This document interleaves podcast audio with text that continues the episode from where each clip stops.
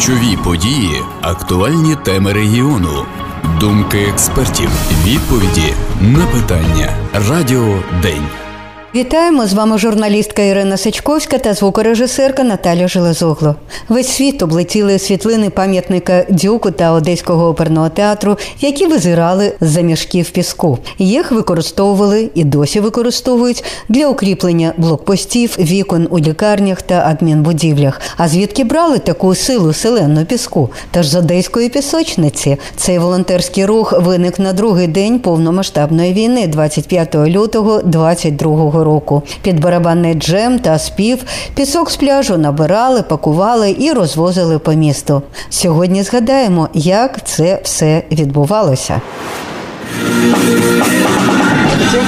Людей, Хочемо підтримати людей, які тут допомагають нашому місту, каже Євген Глущенко. І ми хочемо їх підтримати тим, чим вміємо. Я вмію це робити музикою і підтримую людей музикою. Поддержать людей музыкой.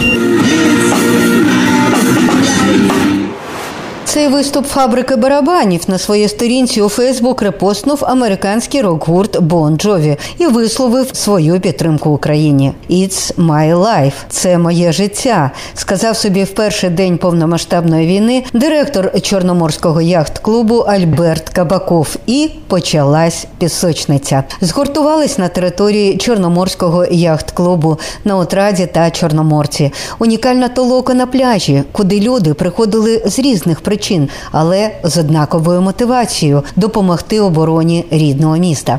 Ось кілька фактів, опублікованих на Фейсбук-сторінці благодійного фонду Пісочниця. Понад дві тисячі патріотів, чоловіків, жінок, дітей та родин різних професій, віку і статусів протягом півтора місяців щодня збирали близько 10 тисяч мішків із піском для облаштування позицій, блокпостів та збереження культурних пам'яток. Голова благодійного фонду Пісочниця Марина Василюк згадує.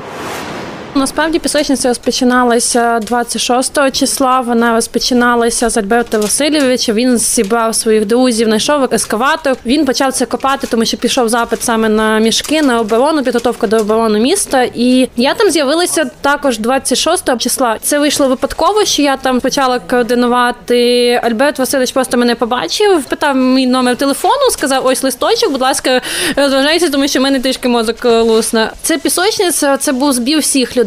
Це стало місцем, де люди приходили за розрадою. Яка б не була погода, вони всі приходили. Вони ставали за мішки, вони запитували, що робити. Маріна, де мішки, де пов'язки, де ще щось. Вони приходили з настроєм, вони приходили з бажанням допомагати. Люди приходили за спільністю. Там була єдність, дуже велика єдність. Там був настрій. Яка б не була погода, всі приходили. Ніхто не хворів.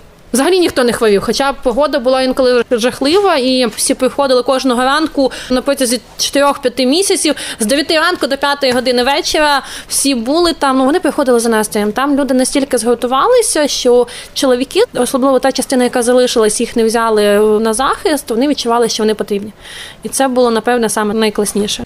А що для вас було найскладнішим, особливо на початку? Чесно, зрозуміти, що йде війна. Ну насправді, ну я навіть не розумію досі, ну чому так вийшло, чому я навіть стала тим координатором, і зрозуміти, що там гинуть люди знову, розуміти, що коли це було 2014 рік, воно було, але начебто там, начебто. Воно є, воно наше. Ми це відчували, але воно не було настільки близько і болюче. Найважче й досі навіть важко зрозуміти і признати той факт, що наші хлопці гинуть за нас, що вони там в окопах, там де холодно, що вони інколи не можуть не спілкуватися своїми рідними, вони не бачать їх, і їх дуже багато. Дуже важко зрозуміти те, що навіть наразі дуже велика йде мобілізація, їх можуть когось близького забрати, когось з команди забрати, когось з тої ж пісочниці забрати. Там вони потрібні, але важко відпускати людей, тому що ти розумієш, що в один момент вони можуть загинути. Працювала дуже різноманітна толока від студентів до пенсіонерів, від артистів оперного до айтішників. Сумчани Костянтин Величко та Микита Полухович, нині волонтери громадської організації Нехай щастить. Обидва музиканти не бачились 10 років, працювали в різних країнах світу, а зустрілись на одеській пісочниці. Я знав, що тут друзі щось роблять. Я бачив, що на пісочниці повним ходом щось працює, і багато людей з театру з нашого. Андрій Харламов, Панченко, Богдан, багато хлопців. Ну можна багато назвати імен, і солісти навіть. Спочатку я пішов до волонтерських штабів. Я шукав, де я зможу бути корисним, і там ми пліли сітки, там всякі штучки, кікімори всякі заплітали. Зареєструвався в одному волонтерському штабі, потім ближче додому у другому, і туди ходив, і туди ходив. Один з моїх друзів сказав, що це за жіноча робота. Сіточки ти плетеш. Пішли до пісочниці, каже. Там мужики пісок тягають, нормально, там нужна сила, чоловіча справжня сила. Тож ми пішли туди, і там я зустрів Костю. Що для мене було шоком. Я, я навіть не пам'ятаю, скільки ми з тобою бачились, майже Мабуть, десь з 12-го року десь 10 років ми 10 років не бачились. Назад. Ось побачились і зараз кожен день разом. кожен день разом. Зараз ми вже в спільному, вже нашому волонтерському штабі, більш глобально. Не пісок тягаємо, а вже так на машинах перевозимо, снабжаємо наших безпосередньо військових, частини військові. не тільки в місті, а ми от їздили в Миколаїв. Ми там їздимо на Паланку чи ще кудись. Тобто ми тут закупляємо. Збираємо якісь кошти волонтерські. У нас є запити від наших е, військових частин, що їм там щось треба от дуже от зараз. Тому що ми всі розуміємо, дуже багато людей у нас питають: а чому ви це збираєте? У нас же держава є, у нас же допомога є фінансова. Я дуже злюся, але мене заспокоюють і кажуть, треба заспокоїтись і казати, як є. Волонтери для чого зараз потрібні? Є багато питань, які не вирішуються тут і зараз. І для того є волонтери, які можуть точечно зробити так, щоб наші захисники мали все необхідне для того, щоб захищати нас як умога ефективніше. Це наша мета. Музична історія одеської пісочниці також особлива. Першим, за спогадами Марина Василюк, заспівав артист хору одеської опери Андрій Харламов. Потім підтягнулись інші співаки. Прийшли музиканти з фабрики барабанів. Потім оркестр військово-морських сил, котрий дав на пісочниці два десятки концертів. Пані Марина згадує. Починалося з певно співця Андрія. Він своїм голосом підтримував людей. Він намагався, от особливо пісня Червона калина, яку він співав своїм опевним голосом. Вона так людей підтримувала. Просто у нас це був гімн. Просто сам виходив і співав. Так, він просто сам виходив і співав. Потім це вивісло в якусь традицію. Потім з'явився гурт Барабанти, яка наразі дуже відома, які також ну допомагають ти чим можуть. І вони також підключались. Потім з'явилася традиція у нас під закінчення кожного дня співати червону калину і гімн України. Ну це було так. Соліст Одеської національної опери Богдан Панченко в перші дні повномасштабки варив протитанкові їжаки, а потім також опинився на пісочниці, де не тільки насипав і тягав мішки з піском, але й співав. Почув, що наш от один з артистів хору Андрій Харламов побачив, що він ходить на піски і набирає пісок на оборонні ці укріплення. І все, я запитався, чи можу я з ним піти. Він каже, давай з задоволенням там руки потрібні. І все, з тих пір ми ходили до тих пір, поки не закінчилася вся робота. Мало того, ми ще й співали там. Хоча нам кажуть, що на холоді, на вітрі співати не можна. Мені не було страшно співати, мені не було страшно під мороз. Нічого страшного. Вважалося, що це ну, нормально. Люди співають, тому що комусь важко хтось робить там, віддихає, хтось руки там. А ми так як співаки, коли важко, то зібралися і трошки там чи полегшити собі роботу, чи що я не знаю. А потім зрозуміли, що людям подобається. І коли там, наприклад, якусь там жваву пісню співаємо, то люди навіть якось працюють жвавіше і підспівують, і все робота йде, поняли, що таким чином можна і підбадьорити людей на працю краще. Один починає, другий починає, третій за ним підтримують, підтримують. І деколи підключаються навіть вже люди, тобто їх захоплюється. І звичайно, ти відчуваєш якусь навіть гордість, що ти своїм співом спонукав других підключитися і зробити таку хвилю. Фрагмент одного з таких спонтанних виступів записали мої колеги з Суспільного телебачення Одеси. Грають Євген Глущенко на барабанах, оркестр військово-морських сил заспівує Андрій Харламов. Підспівують всі.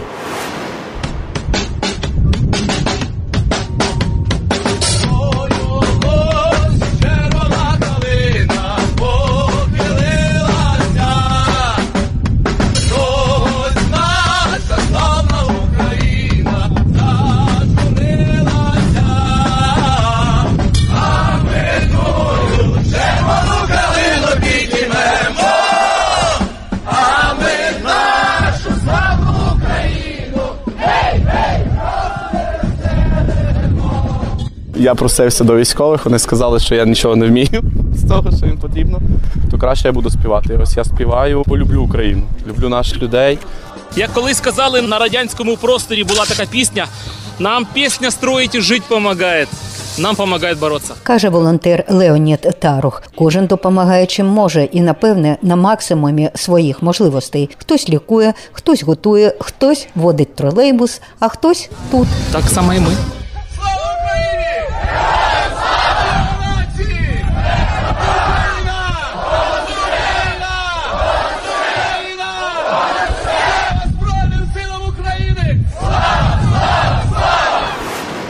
Солістка Одеської національної опери Юлія Терещук згадує.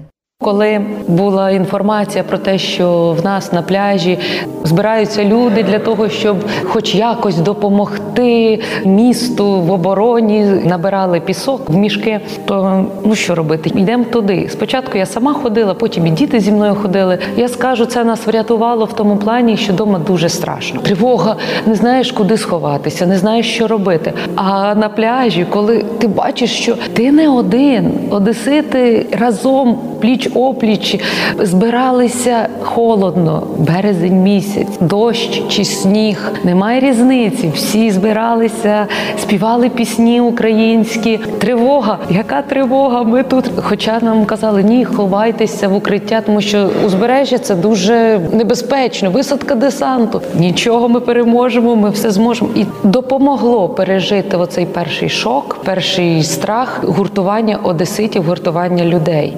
І коли приходив і бачив очі людей, які стоять за своє рідне місто, за українське місто, за те, що як вони вірять в збройні сили, як вони підтримують, коли ти бачиш колег, які не поїхали, які так само сидять в Одесі, і з балету багато людей, з оркестру. Це такі чудові люди, щоб ви розуміли, які виходять на сцену і заворожують собою у виступах в звичайних спортивних костюмах, грузили пісок, допомагали. Це надзвичайно.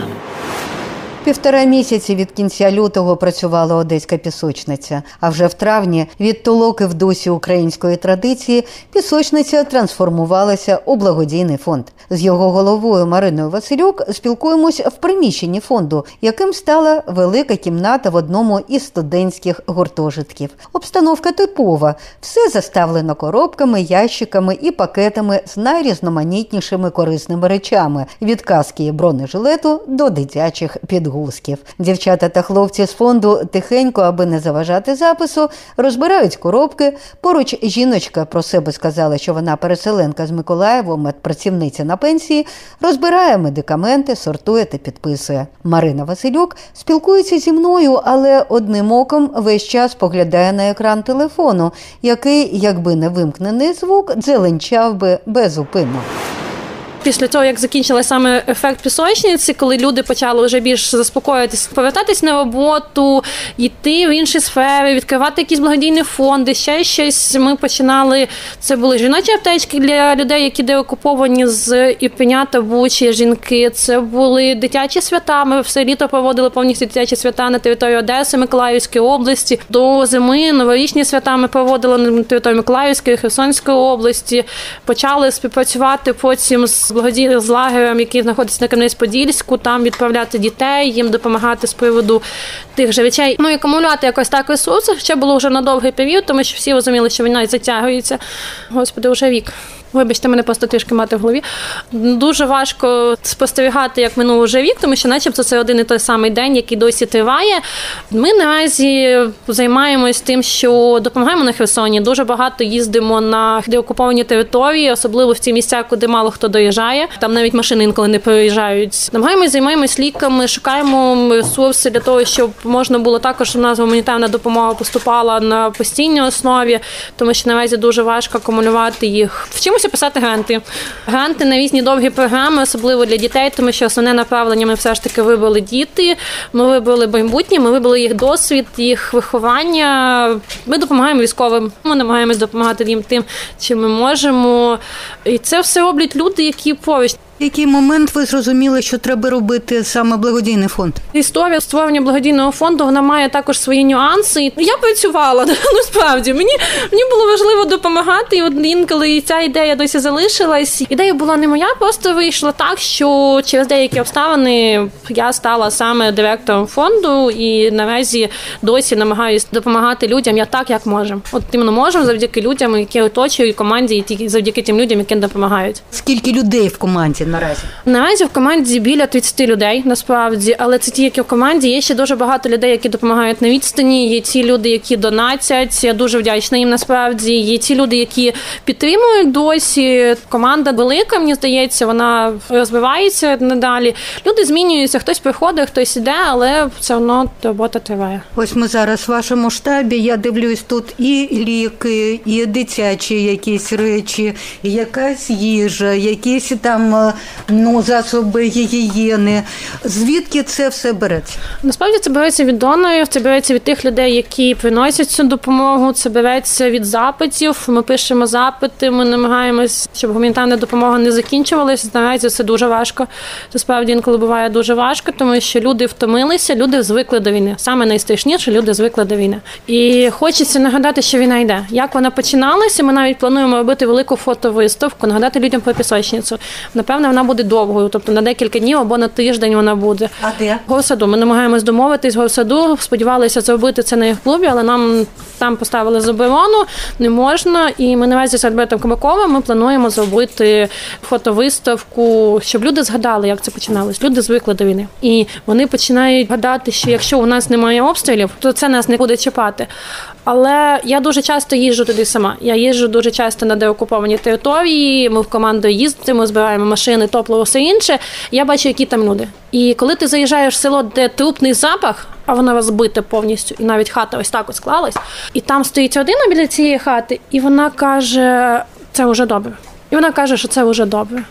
І ти розумієш, що тут це по-іншому. Так, ми в Бога за пазухою, але не потрібно розуміти, що поки там хлопці наші гинуть, ми повинні робити все, щоб спишити. Де окуповані, що саме найбільше наразі там потребують люди? Там дуже потребують ліків, там дуже потребують їжі, там потребують якогось спілкування, тому що навіть там залишились діти, там залишились люди, які лежачі, тобто в них немає можливості встати, у них немає можливості, вибачте, мене телефон розривається, як завжди. Я бачу. Да. І там потребують. Якогось спілкування, якоїсь комунікації, коли вони виходять з деокупації, в них перше це а що далі? Там немає роботи, там немає доріг, там немає світла, немає зв'язку, немає тепла. Там потрібно інколи все. От ми були в неділю о 3 годині вночі. Ми тільки повернулися в Одесу з Херсонської області, були біля нової Каховки, і там у більшості людей немає нічого. Вони чекали сьомої 7 години ранку. А ми привезли тільки змогли, ну, тому що у нас був запит на речі і на воду. Ми зібрали повний бус, поїхали, але привезли тільки от те, що змогли. А люди чекали 7 години ранку. Ти приїжджаєш холодно, деякі навіть не дуже одягнені добре. Діти, які в літних капцях стоять, Валений напівбудинок, де ти скидаєш цю гуманітарну допомогу, тому що ну потрібно її просто відгрузити і потрібно повертатися назад. Також час має ну значення дуже велике. У деяких багатьох селах вже привезли старлінки, щось відновлюється, роблять, але це буде дуже довго. Як би це не звучало, це буде дуже дуже довго ще ще для відновлення. Чи підтримуєте ви зв'язки з е, вашими пісочниками, тими, з якими починали? Дуже стараюся це робити. У нас є дуже великий чат в телеграмі. Тих, хто може, тих, хто включається, вони допомагають. Допомагає хтось донатами, хтось підтримкою, деякі інколи приходять, навіть просто тут допомагають фізично. У нас дуже багато було електриків, різноробочих, і вони допомагають, справді допомагають. Я підтримую зв'язок з Альбертом Кобаховим. Він включається, коли потрібно. Там тоді сформувалася родина. Це справді сформувалася родина, але ми намагаємо підтримувати ну, зв'язок як можливо. Але я ж кажу, люди звикли до війни. Саме найстрашніше. Одне із свіжих відео на сторінці пісочниці у Фейсбук супроводжує такий текст. Дуже дивне відчуття, коли ті, кому ми всі дякуємо кожної хвилини за те, що захищають нас від війни, від навали та смерті, знаходять час щиро подякувати нам за підтримку. Хотів би висловити слова подяки фонду Пісочниця за те, що вони зібрали не такий тепловізор для нашого підрозділу. Тепер ми зможемо виконувати бойові завдання ефективно і качественно в нічний час. Дякую велике, слава Україні!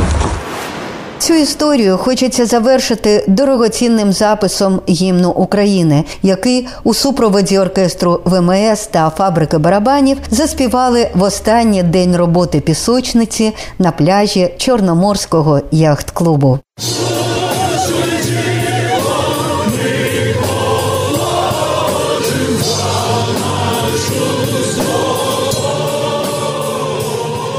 На цьому завершуємо програму. Її підготували для вас журналістка Ірина Сичковська та звукорежисерка Наталя Железогло. Разом до перемоги. Слава Україні! Ключові події, актуальні теми регіону, думки експертів, відповіді на питання.